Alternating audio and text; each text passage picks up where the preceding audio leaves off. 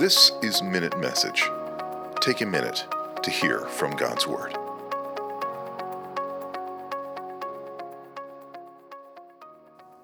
Acts 12 12 to 17.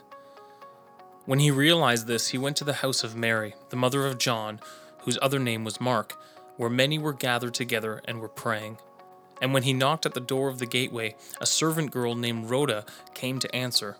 Recognizing Peter's voice, in her joy, she did not open the gate but ran in and reported that Peter was standing at the gate. They said to her, You are out of your mind. But she kept insisting that it was so, and they kept saying, It is his angel. But Peter continued knocking, and when they opened, they saw him and were amazed.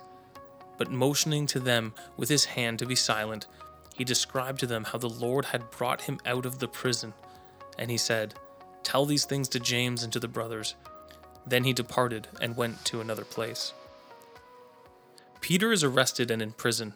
An angel comes and rescues Peter and takes him to Mary's house where they are praying. They can't even believe that Peter has been set free when they are told. The miraculous assistance that Peter receives from the angel is incredible. The angel leads him out of prison, past the guards, out of his chains, and takes him over to Mary's home. For me, in this passage, I want to focus on the prayer meeting that is going on at Mary's house. Peter was just arrested. James, the brother of Jesus, was just killed by the sword, and they were praying at Mary's house. Late at night, they were huddled together and praying. I can only assume that their prayers were for Peter, who was sitting chained in prison. They prayed faithfully, but not expectantly. They knew they should pray, but when they prayed for Peter to be released and that prayer was answered, they didn't believe it was possible. In fact, they told the servant girl that she was crazy for even thinking it was possible.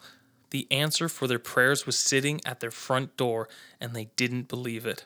This causes me to ask myself even though I pray, do I actually believe and expect that God is able to answer my prayers? If I am praying in the will of God, my prayer will be answered. If I abide in Christ, the Word of God tells me to ask whatever I wish, and it will be done for me.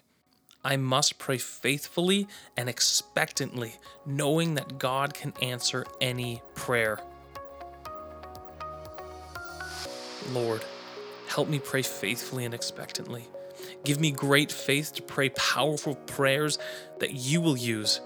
You are able to answer any prayer, and I should not be surprised when you do. Give me the faith and grace I need today.